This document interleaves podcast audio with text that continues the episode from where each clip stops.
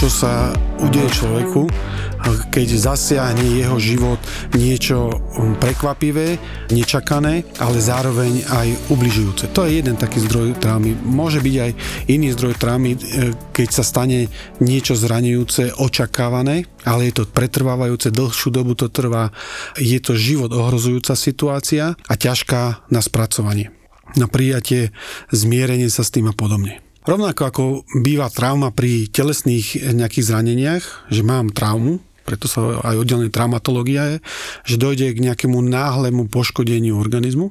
A to isté teda môže byť aj na úrovni psychiky. Človek zažije niečo, čo je veľmi bolestivé, zraňujúce, ohrozujúce. Často človek má pocit, že mu ide o život, a výsledkom je, že má takú psychickú újmu, ktorú nevie spracovať, nevie sa aj dotknúť a vlastne emocionálne sa s ňou vyrovnať. Tento problém teda predpokladám, že leží človeku v mysli, stále pripomína, alebo respektíve prichádza k nemu zase v určitých situáciách, vybavuje sa mu. Či nie je to takto vždycky? A nie vždy niekedy môže byť trauma taká veľká, že človek nie je schopný ju príjmať, nie je schopný ju spracovať a tak ju, odborne tomu hovoríme, vytesni, alebo posunie do nevedomia, alebo pre neho veľmi bolestivá, zranujúca a tak by zasahovala do jeho života, že by nemohol fungovať a tak radšej túto oblasť života odsunie bokom. A niekedy sa takéto traumy dejú už v mladom období, v mladom veku. Alebo už aj pred narodením môžu zažiť ľudia traumy, to je ale potom taká špeciálna práca, alebo v období, kedy ešte nevedia rozprávať, a tak nevedia vysvetliť, nevedia pomenovať traumu, ktorá sa s ním udiala, pretože vtedy ešte nemali vyvinuté uh, rečové centra a nemali jazyk vyvinutý tak, aby vedeli sa o to podeliť. Ale môžu zažívať. Či už je to strata nejakého blízkeho, alebo nejaké ublíženie. Uh, môže to byť nejaké násilie, ktoré daný človek zažije. Predpokladám, že táto miera traumy teda nezávisí nejako od e, ťažkosti danej situácie, ale závisí aj od povahy človeka. Áno aj, e, jedno s druhým. Na jednej strane to môže byť zaťažujúca situácia, traumatická situácia, život ohrozujúca situácia a na druhej strane je človek, ktorý sa do danej situácie dostane. Teda môže sa stať, že aj nemusí byť až tak traumatická situácia, ale teda človek, ktorý je nejaký citlivejší na isté momenty, na isté správanie sa druhých ľudí, alebo teda ja neviem, povedzme na nejaké hádky, tak že ten človek si to zoberie bližšie k srdcu, alebo že ho to nejako ja viacej... Áno. Áno, funguje to tak, ale pri traume je to o tom, že je to v podstate opakovanie sa tej traumatizujúcej situácii. Tá trauma, keď hovoríme, a vrátim sa na začiatok, tak môže byť jedna udalosť, ktorá sa udeje. To môže byť, že išli autom a havarovali a dostali sa do život ohrozujúcej situácie. Mal som napríklad jedného pacienta, keď e, sa vrátim k takéto, takémuto príkladu, tak šoferoval v noci a odrazu voči nemu vyletel opitý šofer a havarovali tak, že bol na pokraji života a smrti, skončil na áre a zo všetkého, čo si pamätal, bolo akurát to, ako ho nakladajú do sanitky a hučí e, húkačka a blikajú svetla. A zažil takúto životohrozujúcu situáciu, potom niekoľko e, mesiacov bol na áre a potom sa síce dostal so zdravotnými problémami, ale dostal domov a ku mne sa dostal po dvoch rokoch, po tom, čo býval na mieste, kde sa postavila RZP, čiže tá e, rýchla zdravotnícka pomoc a opakovane tam išli húkačky a opakovane počul, ako prichádzajú e, a odchádzajú sanitky. A výsledkom bolo, že pri každom takomto počutí sanitky sa mu v podstate vrátil ako spomienka na to, čo sa mu udialo, ako sa mu udialo, ako bol v ohrození života a nevedel sa s tým vysporiadať. Výsledkom takýchto vecí je, že, že ľudia zažijú nával hrôzy, úzkosti, strachu, sú paralizovaní a nevedia sa vysporiadať s tou situáciou, pretože to bola taká vážna a život ohrozujúca situácia, že ju nevedia spracovať. A, takúto situáciu sme spolu spracovali rok a pol, možno, možno dva roky. Lebo to je viacero úrovní. Tam sme potom spracovali aj to, že boli súdne pojednávania, kde sa doriešovalo dôsledky, trvalé následky a podobne. A v rámci všetkých týchto udalostí on musel prerozprávať, čo sa pamätal, čo si nepamätal, aké mal dôsledky, ako chodil po lekároch, ako vyšetrenia a podobne. A to je v podstate bolo ako keby taká ďalšia retraumatizácia, či znova opakovaná traumatizácia, pretože on si to musel znova prehrať ako film. A Takéto spracovanie teda trvá e, dlhšiu dobu. Keď si teda prechádzaš touto retraumatizáciou, tak to sa v tebe musí aj tá trauma prehlbovať ešte. Áno, práve to je na tom takéto uh, hrozné, že v podstate nedochádza k nejakej spracovaniu, prijatiu a prehodnoteniu, ale dotyčný človek ju prežíva ako keby znova bol v život ohrozujúcej a takej ťažkej situácii. Čiže to je znova prehrávanie všetkých tých emocionálnych stavov, ohrozenia, úzkosti, straty kontroly, s ktorými si nevedel rady. Nedochádza ale k niečomu takémuto aj potom počas terapie?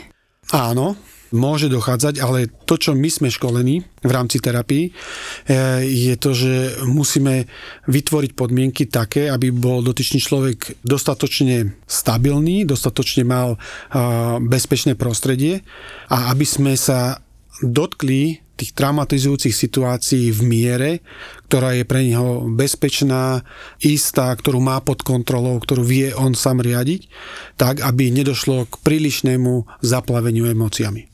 Takže to robíme už takým riadeným, riadeným spôsobom. Na to sú aj postupy, ktoré je dôležité dodržiavať.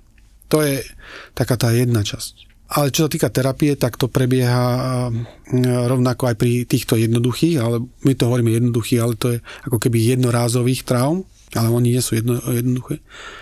Ale potom sú traumy, ktoré sa opakujú, ktoré sa s človekom vezú niekoľko mesiacov a viackrát bol človek vystavený takým traumatizujúcim situáciám a následne teda aj trauma je, znova to nazývame ako keby taká komplexná. To znamená, že človek zažil jednu úroveň traumy a potom sa prišli ďalšie a ďalšie.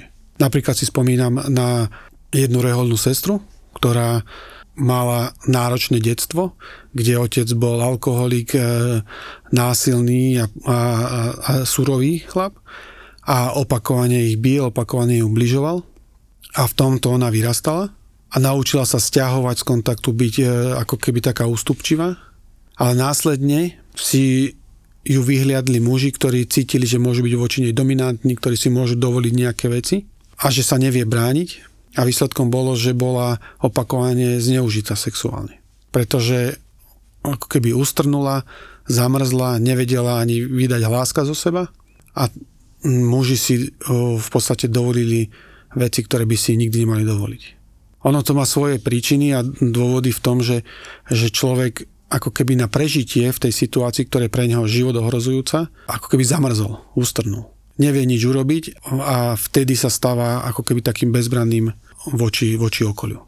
A toto sa stávalo opakovane a v takom prípade teda tá trauma je náročnejšia, komplikovanejšia a na spracovanie si vyžaduje každú tú jednu oblasť prehodnotiť, spracovať a uzatvoriť tak, aby to nebolo ohrozujúce. Áno, lebo metaforicky si to vieme podať ako jeden taký špagát, kde vlastne pri tej ako si to ty nazval, jednoduchej traume máš jeden uzlík, mm-hmm. ktorý musíš rozuzliť. Trvá to nejaký čas, ale teda sa tam viac či menej venuješ tej jednej veci. Pričom pri tejto komplexnejšej je to povedzme ako zamotané sluchatka. Že to nejde len jedným ťahom rozuzliť, ale musíš tam mm-hmm. ťahať káblik, Pekne si to prirovnala, že je to komplikovanejšie zamotané a že musíš rozuzľovať ako keby viac uzlíkov, ktoré e, sú viac zamotané, viac pevnejšie držia a, a je ťažšie nájsť ako, spôsoby, ako to rozuzliť. Existuje taká jedna technika, ktorá v podstate pomáha mapovať tieto trámy a keď to vezmeme nejako nie ako slúchatka, ktoré sú ako do jedného veľkého úzla zamotané, ale keď to vezmeme ako e, špagát, na ktorom sú úzlíky, tak e, v podstate, keď vezmeme časovú os od narodenia alebo pred narodením až nie po súčasnosť, ale po budúcnosť, lebo sú ľudia, ktorí môžu mať traumy aj z budúcnosti a vytvárať si traumy z budúcnosti, tak e, dochádza k tomu, že tých uzlíkov je viacero. A my v podstate na tej osi, keď ju máme, alebo na, na, tej, na tej šnúrke, tak môžeme mať viacero úzlíkov, ktoré si pomenujeme a môžem povedať, že toto bolo pre mňa traumatizujúce, takáto skúsenosť bola pre mňa traumatizujúca. Môže to byť autoritatívny otec, ktorý ma zraňoval a ubližoval mi. Potom sa ukázalo v skoršom období nejaký učiteľ, ktorý sa podobal na môjho otca a robil niečaké podobné veci. Potom som zažila nejakú situáciu, dajme tomu dopravnú nehodu, kde bola ďalšia trauma. Potom sa zase stalo niečo, čo som e, zažil ako traumatizujúce traumatizujúce a výsledkom je, že v súčasnosti mm, mám nejaké obavy, že v budúcnosti zlyhám, nebudem vedieť fungovať, že ma budú vnímať ako zlú a podobne.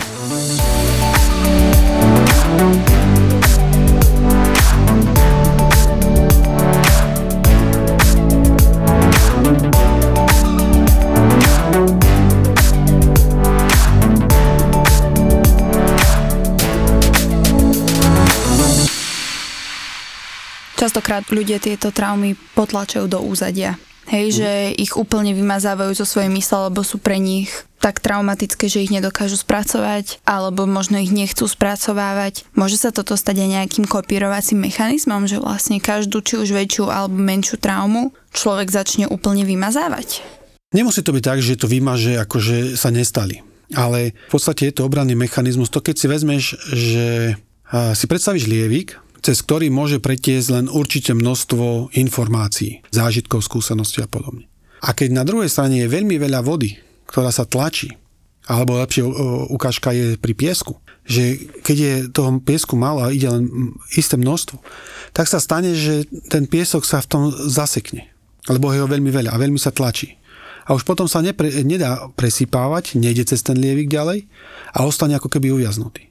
A to sa deje aj pri takýchto spomienkach, keď ich je veľa. Alebo jedna, ale je veľmi emocionálne sítená, že je tam veľmi veľa emócií a zraňujúcich a ohrozujúcich, ktoré sa tlačia na spracovanie, tak sa môže ostať, stať, že ten kanál, cez ktorý je schopný človek spracovať tie informácie, sa upcha. A potom on už nie je schopný tieto informácie spracovať. Je to pre neho tak bolestivé len sa toho dotknúť, priblížiť, že to nedokáže sa ani k tomu priblížiť. To je ako keby bol tak veľmi popálený, že už nechce sa ani približiť k niečomu horúcemu.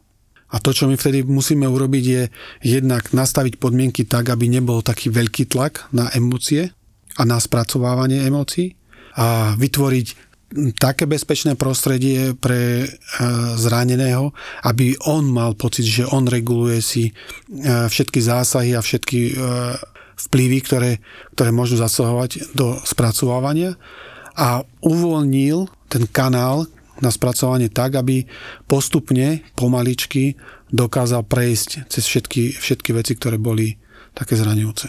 Môže sa stať, že keď ten človek takéto niečo vytesní z hlavy, ale teda je v terapii a chce to riešiť, môže sa stať, že on to až tak vytesnil, že si to už nepamätá.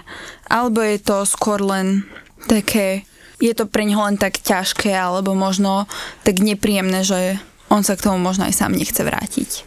Mám jednu klientku v terapii, ktorá prišla s predstavou, že má nejaké zranenia z minulosti, ktoré um, sa týkali ublíženia, keď bola malá, alebo potom, že bola odmietaná nejakou blízkou osobou, ale nebola si istá. A priniesla predstavu skrine, že všetky tie veci má v skrini a má tam nejakých koslivcov, ktorých sa bojí, ale nevie, čo presne to koslivci sú.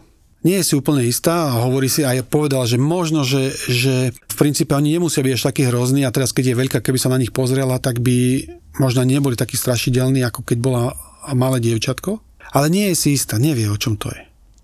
Len má aký telesný pocit, má nejakú úzkosť, má nejaké napätie, má nespavosť a vie, že tieto situácie nevie spracovať, len telo sa jej ozýva, že niečo nie je v poriadku. A keď príde do podobných situácií, kde je nejaké ohrozenie alebo nejaké napätie, tak reaguje pre ňu nepochopiteľným spôsobom. Že sa nepoznáva v takých situáciách. Že reaguje, ako keby to nebola ona. A to je práve to, že je, reaguje spôsobom, ako keď tú traumu zažívala. A to, čo my teda robíme, je, že cez telesné pochody, cez emócie, ktoré sa objavujú, sa vraciame naspäť takým spojivkou k tomu, že či to pozná, kedy to poznala, v akých životných situáciách mohla v minulosti zažívať podobné pocity ako teraz. A takýmto spôsobom sa snažíme obnoviť tie spomienky na traumatické udalosti s tým, že následne, keď si to uvedomí, tak pracujeme na ich uzatváraní. Niekedy si ľudia pamätajú, čo mali zraňujúce a čo mali obližujúce.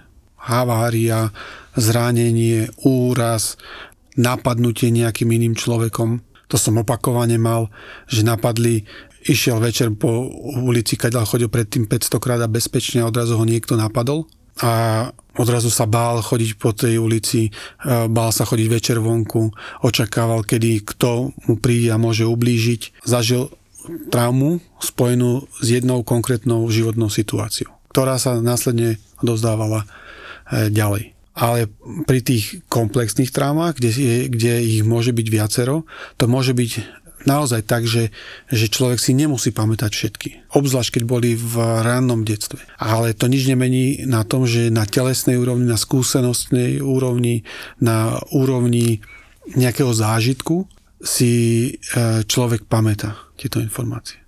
No už keď si spomenul tieto traumy, ktoré si nepamätáme z dôvodu, lebo sme boli príliš malé deti, tak toto by sme mohol trošku viacej osvetliť, lebo Viem si predstaviť to, že niekto má traumu z detstva, ale neviem si predstaviť napríklad to riešenie tej traumy. To, čo som povedal pred chvíľočkou, je, že, že nespracovaná traumatická udalosť sa prejavuje v tom, že ju človek prežíva ako keby sa stávala opäť a opäť a v rovnakou intenzitou alebo s rovnakým emocionálnym e, nábojom.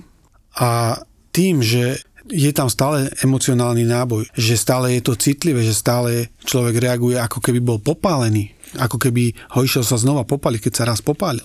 Tak je jasné, že, že to prežíva neprimerane intenzívne a že ani jemu to nevyhovuje.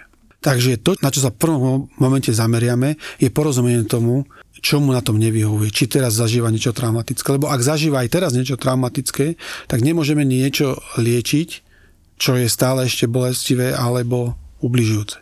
Ale ak to bolo v minulosti, tak človek získava náhľad, že mu nevyhovuje fungovať takýmto spôsobom, ako funguje, že reaguje príliš citlivo, reaguje príliš energicky na niečo, čo ani zďaleka nie je energické. Napríklad, niekto, kto bol zraňovaný autoritami, dajme tomu otcom, môže sa stať, že príde do práce a on si uvedomuje, že ten, ktorý, e, s ktorým sa rozpráva, je jeho šéf. Ale zároveň niekde na inej úrovni si uvedomuje, že je aj autoritou a vie mu sa na, naskočia tie isté vzorce správania, ako sa správal kedysi v minulosti voči autorite, v minul- teda voči otcovi. A to, čo my robíme, je, že jednak držíme pri tom emocionálnom napätí, aby si spomenul čo najviac z tej minulosti, aby si spomenul, kde a ako sa mu to spája s minulosťou, lebo to je stále živé, ako keby bolo teraz. Následne pracujeme na tom, aby emócie sa zdravým spôsobom uvoľnili a spracovali. Následne pracujeme na uzatvorení straty v minulosti, to znamená, ak tam bolo nejaká újma, zranenie, oblíženie, tak pracujeme na tom, čo môže pre seba urobiť teraz, ale keď zažíva tú bolesť, čo môže, e, ako môže uvoľniť svoj smútok, keď zažíval tú bolesť. Alebo ako môže zažívať a uvoľňovať hnev, ktorý mal v minulosti voči človeku, ktorý mu ubližoval. Aj vyjadriť to, čo mu potrebuje vyjadriť, ale aj prijať možno nejakú, nejakú zmierenie a, a rešpekt, že to tak bolo a že ho to mohlo niekam posunúť. A zároveň pracujeme s tým, aby zdroje, ktoré má na to, aby, aby sa vysporiadal s nejakým zranením, aby ich začal používať a znova využívať v situáciách, ktoré v súčasnosti zažíva. Napríklad, e, že keď vie, že by vie byť silný, v minulosti sa nevedel brániť autorite rodiča, lebo bol malé dieťa, ale aktuálne sa už podmienky zmenili, už je dospelý, už má oveľa viac silí, schopností a možností, ako sa brániť. Pracujeme teda na tom, aby bol v kontakte s tými svojimi zdrojmi podpory a seba podpory a aby ich v týchto nových aktuálnych podmienkach začal využívať a o nich sa opierať. A to je na jednej strane veľmi jednoducho a skrátene povedané, na druhej strane to ani zďaleka také jednoduché nie je.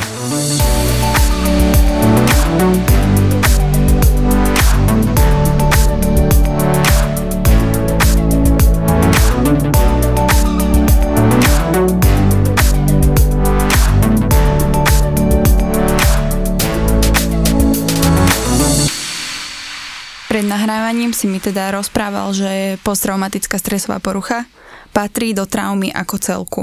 Tak by som sa chcela opýtať, že ako si toto myslel.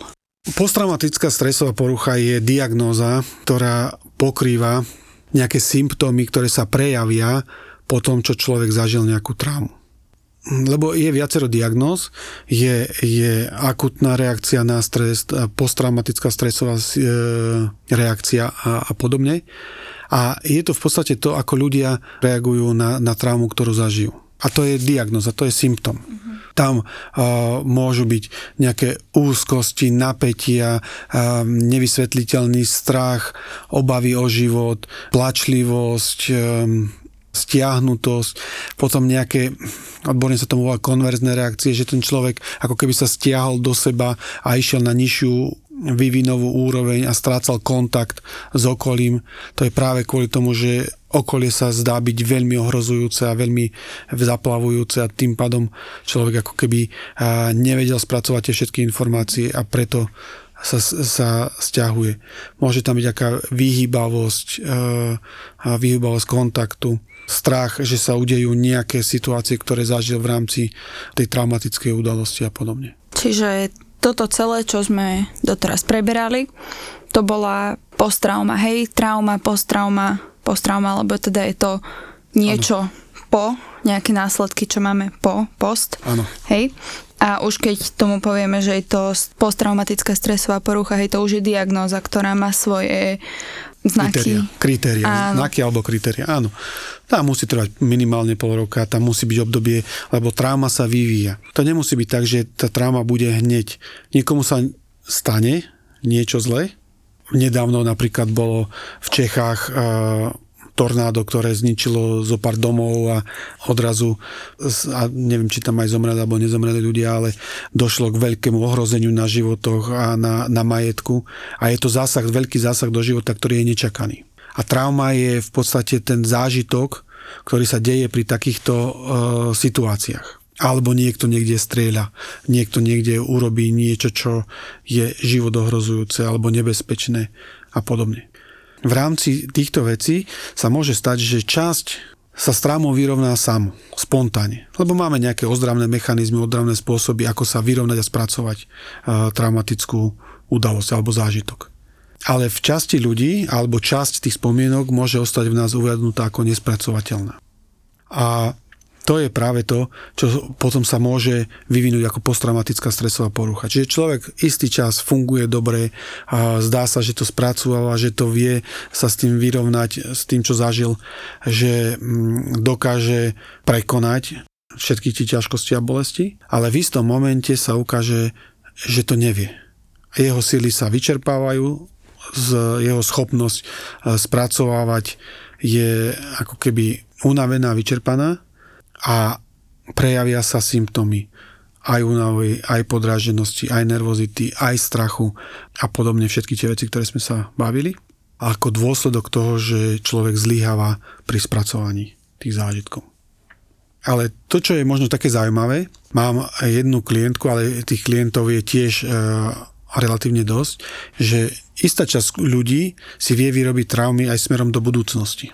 To znamená, že vedia sa zľaknúť a predstaviť si katastrofy, predstavovať si nejaké hrôzy, ktoré sa ešte neudiali, ale v ich hlavách ich prežívajú ako realitu, ako skutočnosť.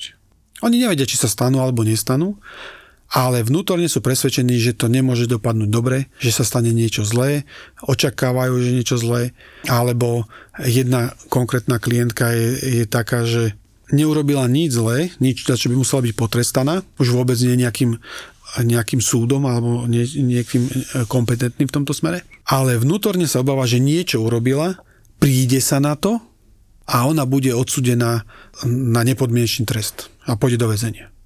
Nemá žiadnu takú skúsenosť, nemá nič, čo by viedlo k tomu, že by ani si ne, neuvedomuje, že by mohlo byť niečo, čo by mohlo byť takéto závažné, ale bojí sa, že také niečo sa mohlo stať a očakáva v budúcnosti, že tam bude mať traumu, že pôjde do väzenia, že skončí, že jej život bude končiť, alebo minimálne jedna etapa končí tým, že skončí vo väzení. Je s tým tak presvedčená a tak tým žije, že si spôsobuje normálne také príznaky ako traumy.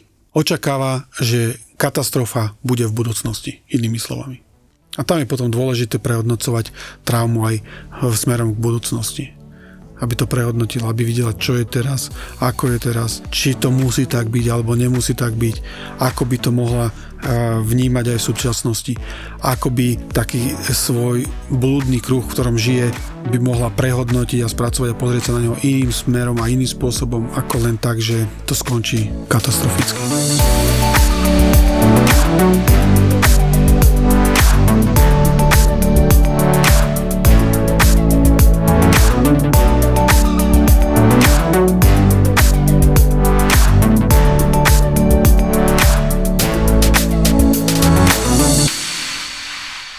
Zase mi napadla taká metafora, že v podstate nejaký zle postavený myšlienkový dom mm-hmm. ty mhm. chceš znova nie rozbiť, ale rozložiť a postaviť ho znova tak, ako má byť správne.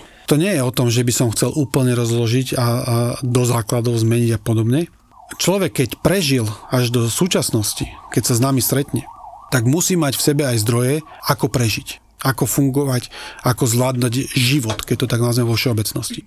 A tieto veci netreba prerábať, netreba ich meniť alebo, alebo preštrukturovávať nejakým spôsobom. To, čo je dôležité, je, aby dotyčný človek sám za seba sa pozrel na to, čo mu nevyhovuje a čo, mu, čo ako keby bolí, tlačí, omína a spôsobuje nejaké, nejakú nepohodu zároveň aby spoznal aj to, čo mu niečo dáva, čo ho nejakým spôsobom stabilizuje, podporuje, posúva v živote ďalej, aby sa o tieto veci opieral a na základe toho, že má nejakú podporu a seba podporu, dokázal prehodnotiť, spracovať alebo prerobiť tie časti domu, ktoré mu nejakým spôsobom nevyhovujú. Mm-hmm. My ho môžeme sprevádzať, môžeme ho usmeriť, môžeme mu povedať, čo by možno, možno bolo dobré, ale on je ten, ktorý vie byť architektom svojho domu v tomto prípade, svojho života a vie to nejakým spôsobom zmeniť a upraviť architektúru tak, aby jemu sa v jeho živote, v jeho dome dobre darilo. V prípade, že máte záujem alebo vás oslovili naše témy alebo prácu, ako pracujeme, tak nás môžete pozrieť aj na stránke www.psychoklinik.sk a zistiť, čo všetko robíme a ako robíme tak, aby sme mohli ľudí urobiť spokojnejšími a naplnenejšími.